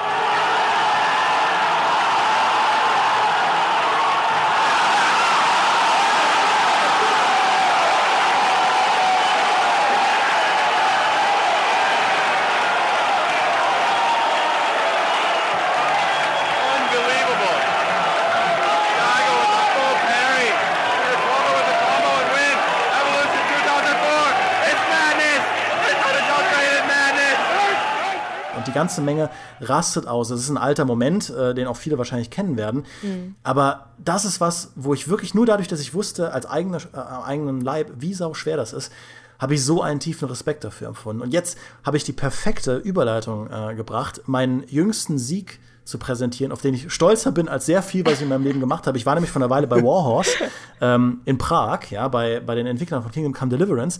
Und die haben einen Street Fighter 2 Arcade-Automaten ähm, bei sich im Studio stehen, um so ein bisschen runterzukommen. Und der PR-Mensch von Warhorse, der meinte, er ist ungeschlagener Street Fighter 2 Champ bei ihnen im, im Studio. Und, und du gesagt, so, ja, dir äh, zeige ich's. Und da ist das Relais in deinem Kopf aufgeschnappt. Ja. Ich hatte meinen Melly Clape-Moment und dachte mir, nee. Nee, ich, ich, ich, I challenge you. Ich fordere dich heraus. Und dann habe ich gegen ihn gespielt. Und es war äh, quasi an meinem ersten Tag da von zweien. Und ähm, es war eigentlich Feierabend. Dann hat er gesagt, okay, wir spielen. Und es waren die nervenzerreibendsten Best uh, of Three, die ich je gespielt habe. Und es ging auch tatsächlich, also es sind ja immer zwei Runden und dann eine dritte. Und ähm, wir haben jedes Mal alle Matches komplett ausgereizt, weil einmal ich gewonnen habe, einmal er gewonnen habe, dann beim dritten Mal hat einer gewonnen, noch ein Match und so. Und beim allerletzten Mal, beim allerletzten Match habe ich dann den Sieg davongetragen und ich habe dann im, im, Prinzip von drei Spielen zwei gewonnen und ich dachte, das ist, das ist so wunderschön. Und der, ähm, der PR-Mensch war so, war so salty, weil er auch so ein Achiever ist. Und, und du durfst am zweiten Tag nicht wiederkommen. Pass auf, und am zweiten Tag hatte er morgens sein Super Nintendo mitgebracht. Ja?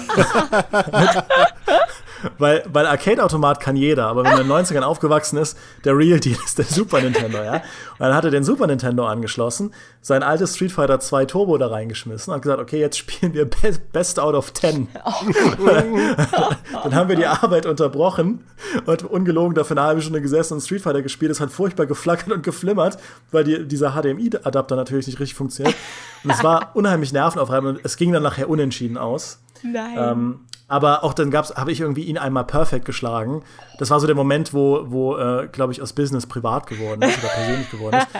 Und er hat dann mich aber auch einmal perfekt fertig gemacht. Und Das war unglaublich aufregend. Das hat jetzt mit E-Sport nichts zu tun, weil ich gegenüber euch wie ein äh, kläglicher Amateur klinge. Aber ich wollte auch mal was sagen. Nee, das ist doch auch eine Form von E-Sports. Ja. Ne? Das ist ja, das ist ja, das ist äh, im Prinzip, so viele Leute fragen ja auch so, äh, was ist denn eigentlich E-Sport? Ja, E- E-Sport ist das wettbewerbsorientierte Spielen von Computer- und Videospielen. Ne? Dass du dich einfach in den Wettbewerb mit jemand anderem äh, gibst. Deswegen kann auch so ein Spiel wie Hearthstone E-Sport sein. Deswegen ne, ist auch deine Partie irgendwo E-Sport gewesen. Mhm. Deswegen mach dich da nicht kleiner, als du bist. Ja, sau cool. Zumal, zumal ich halt im Moment auch wirklich äh, leide, deswegen war auch, ähm, sind quasi euer beider Reden sehr inspirierend für mich. Ich habe gerade bei Heroes of the Storm mit meinem Team, ein, wir haben jetzt quasi die letzten 15 Matches hintereinander verloren.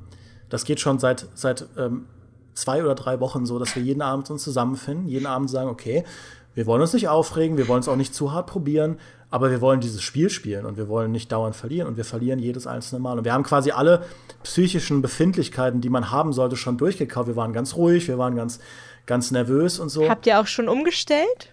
Wir, wir haben schon alle möglichen Sachen probiert an neuen Team-Compositions und so. Ähm, wir sind gerade kurz Sorry, davor. Dann seid ihr einfach nur schlecht. Zu, Nein. Ja, genau. Das, Nein. Deswegen, äh, Das kann an ganz anderen Faktoren liegen. Hm? was ich, ne, was ich so inspirierend fand an deiner Rede war, als du gesagt hast, ähm, man, man muss einfach anerkennen, wenn man es nicht drauf hat.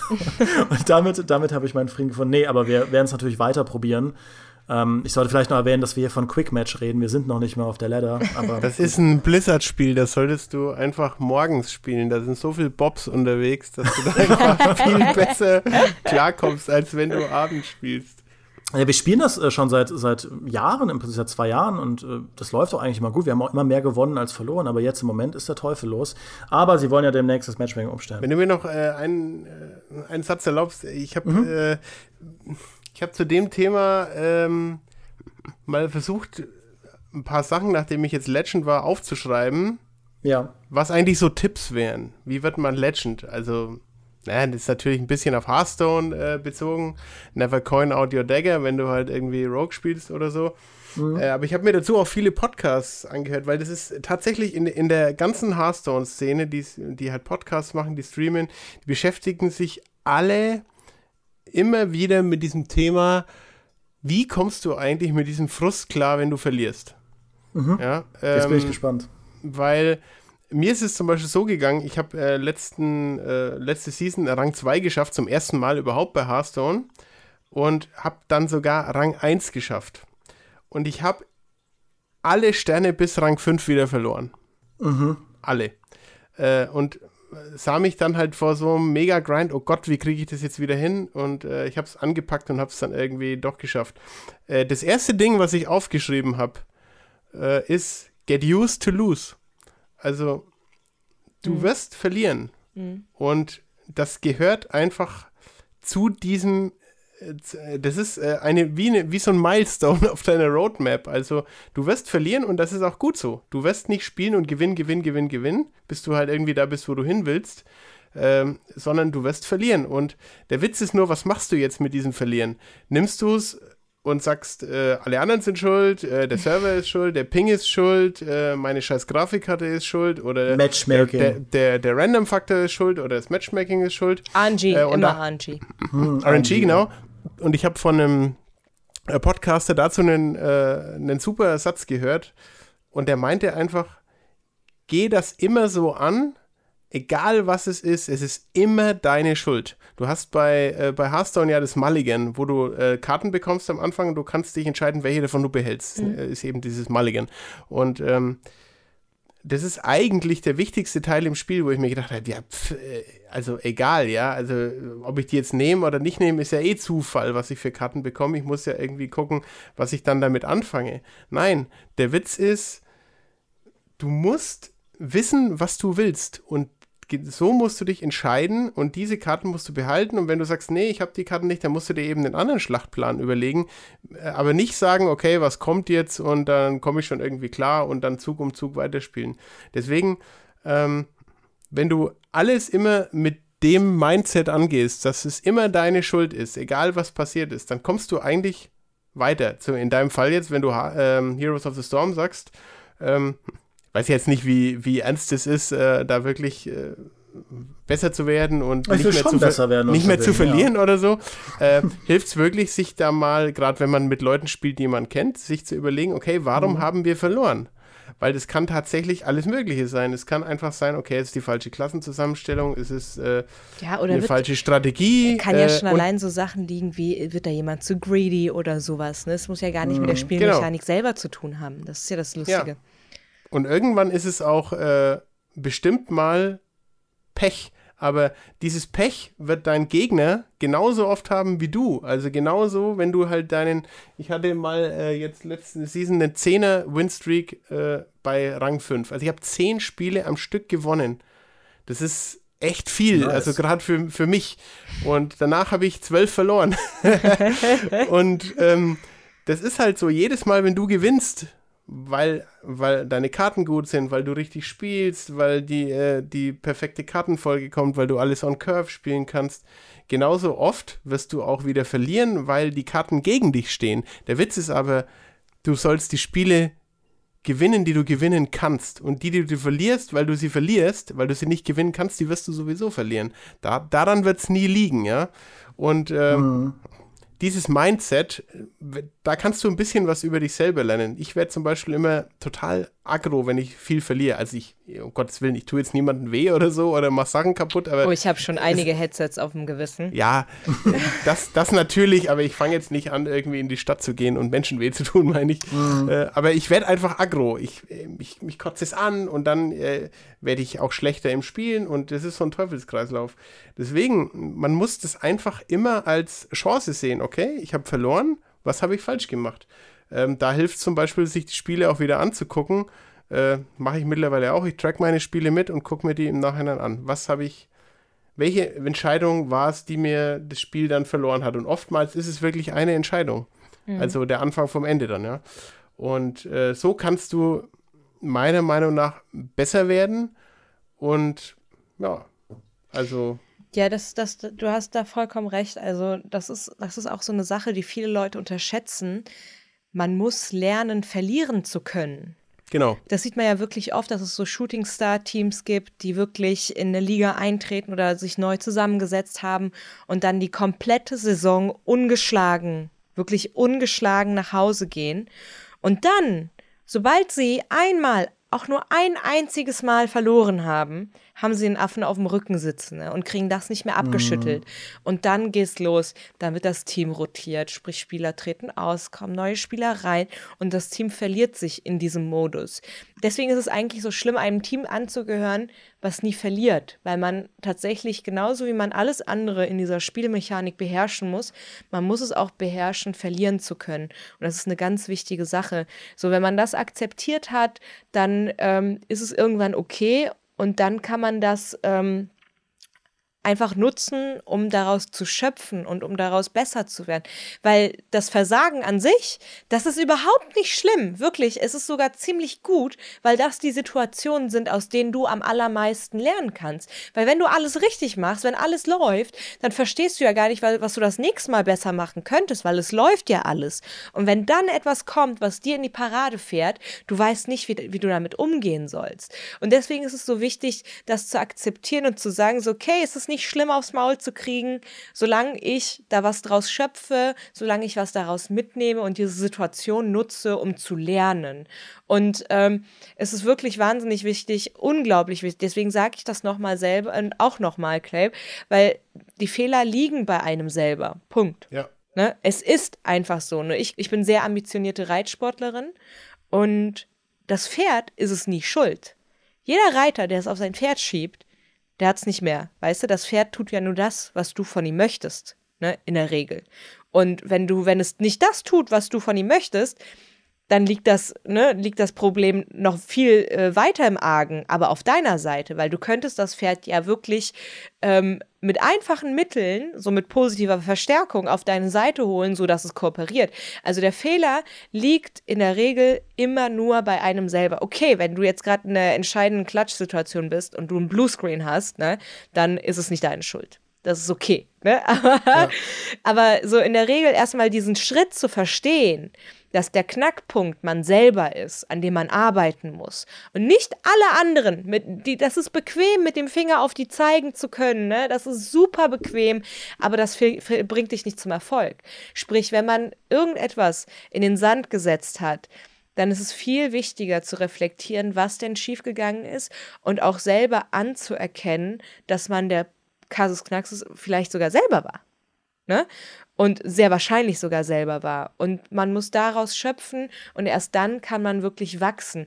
Und das bringt ähm, dich weiter. Und das ist etwas, was, was die ganzen Top-E-Sportler verstanden haben. Ne? Dieses Selbstreflektierte. Okay, wenn etwas schief geht, so ich habe verkackt. Ne? Da kommt auch direkt in den höheren Teams, I'm sorry, sorry, sorry, it was my fault. Ne? So, so das, das ja. verstehen die.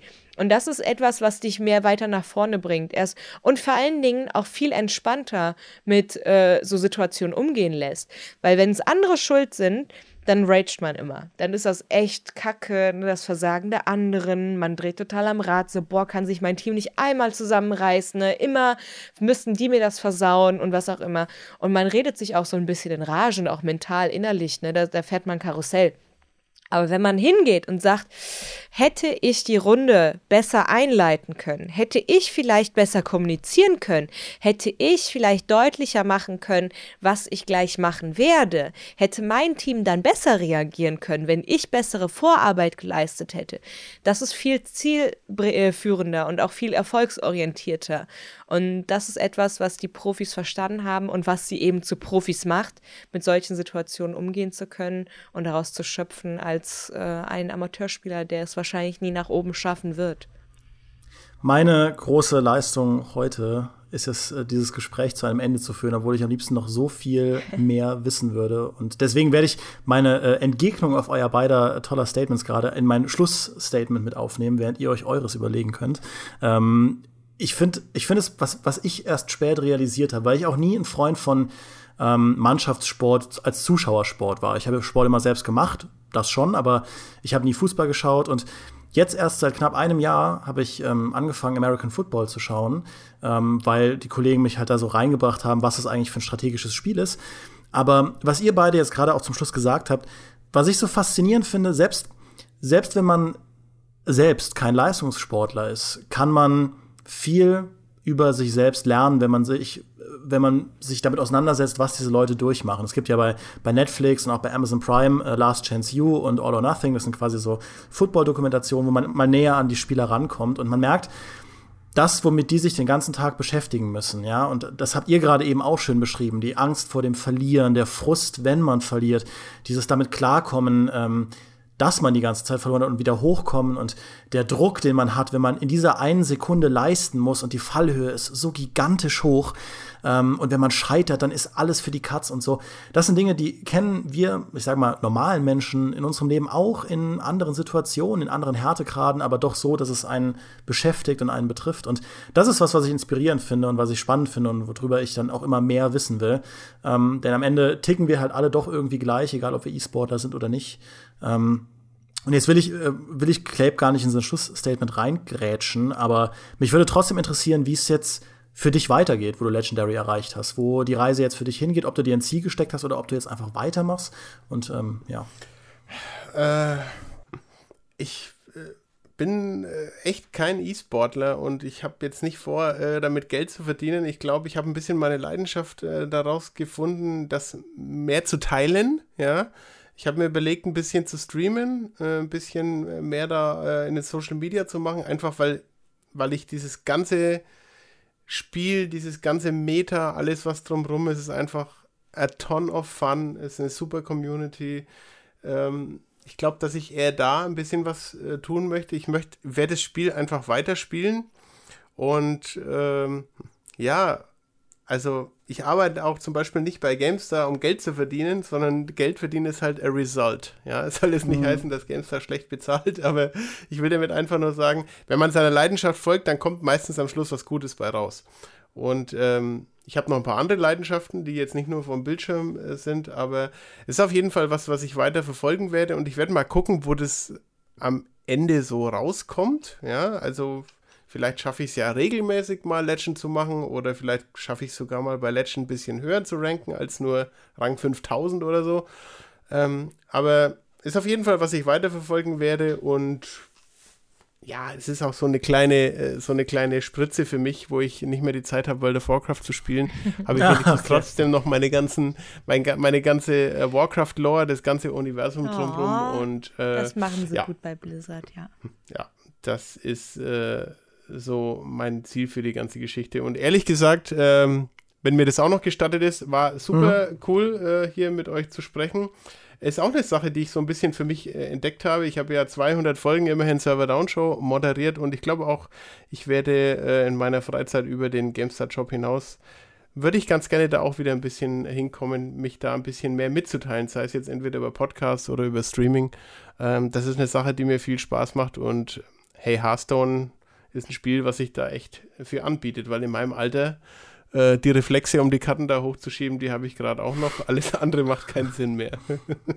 ja, Mandy, möchtest du uns auch noch was mitgeben? Ja, also ähm, das Ergebnis ergibt sich, weil es ist ein Ergebnis. Ne? Also man muss schauen, dass man alles seiner Leidenschaft entsprechend tut und macht. Und ähm, wenn es so sein soll, wird es so sein. Man darf sich nicht zu sehr verkrampfen, nicht zu sehr versteifen und der Meinung sein, dass es auf Biegen und Brechen die einzige Chance im Leben ist. So, das ist es nicht. Ne? Also das Leben dauert so lange und was ist bis jetzt, den wir hinter uns bringen durften, ein kleiner Teil, den wir genießen sollten auch. Und es ist auch so wundervoll, so eine Sache wie den E-Sport eben wachsen zu sehen und voranschreiten zu sehen und auch ein Teil davon zu sein.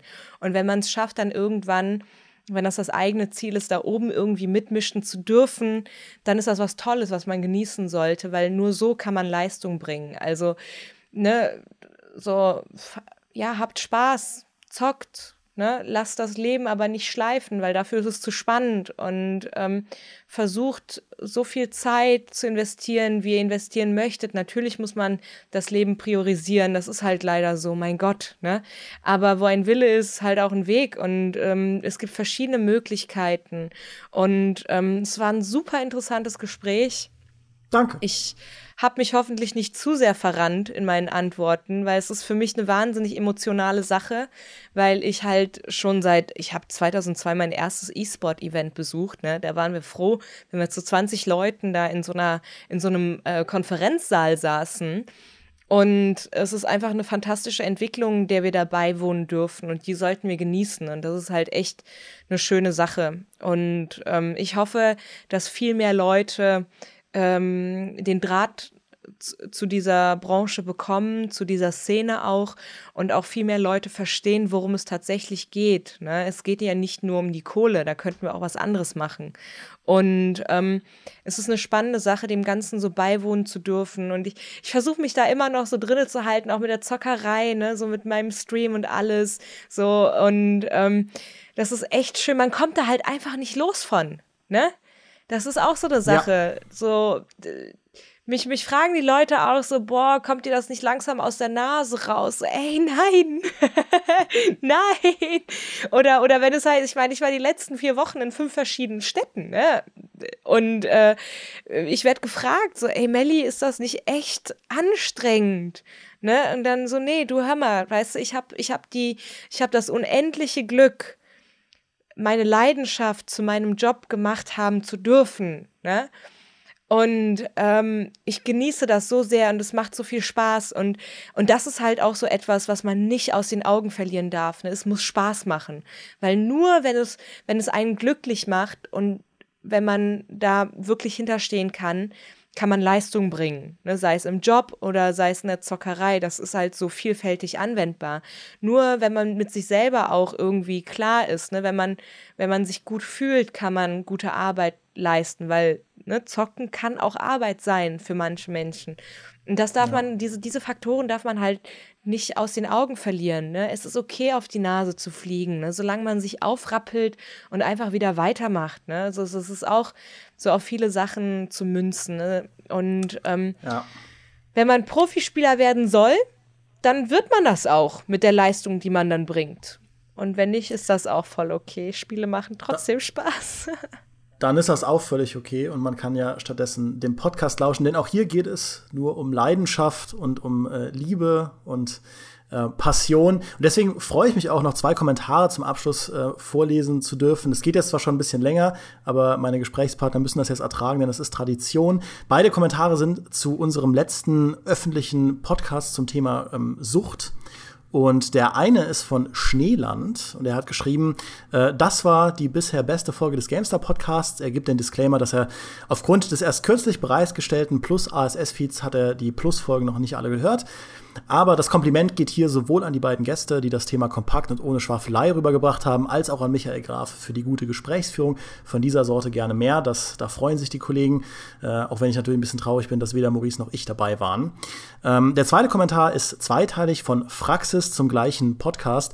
Ähm, ich finde den Podcast generell sehr gut. Allerdings habe ich mir gewünscht, dass neben der tollen Kombi Maurice und Dimi, danke dafür, auch mal Spiele-Randthemen mit interessanten Gästen veröffentlicht werden. Toll, dass die GameStar das schon im Vorfeld auf dem Schirm hatte.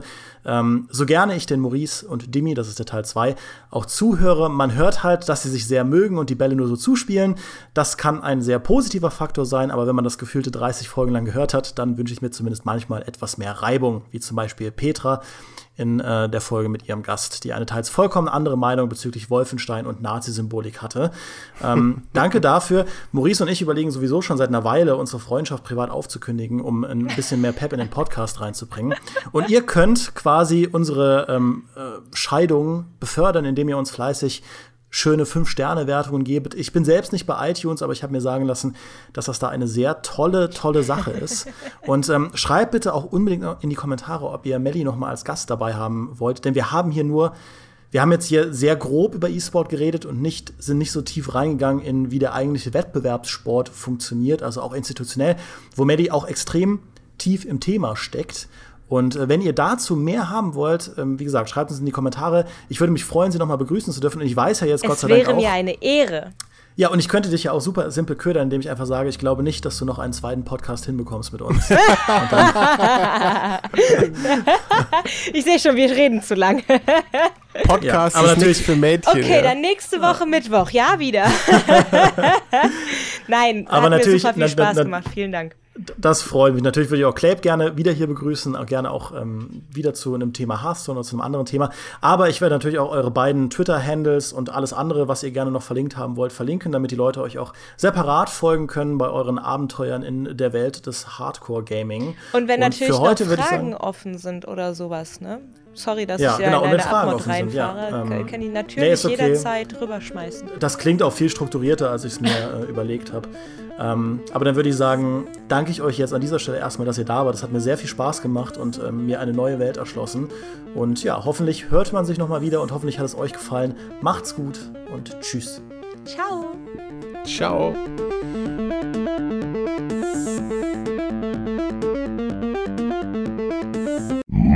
Monster kill, kill, kill.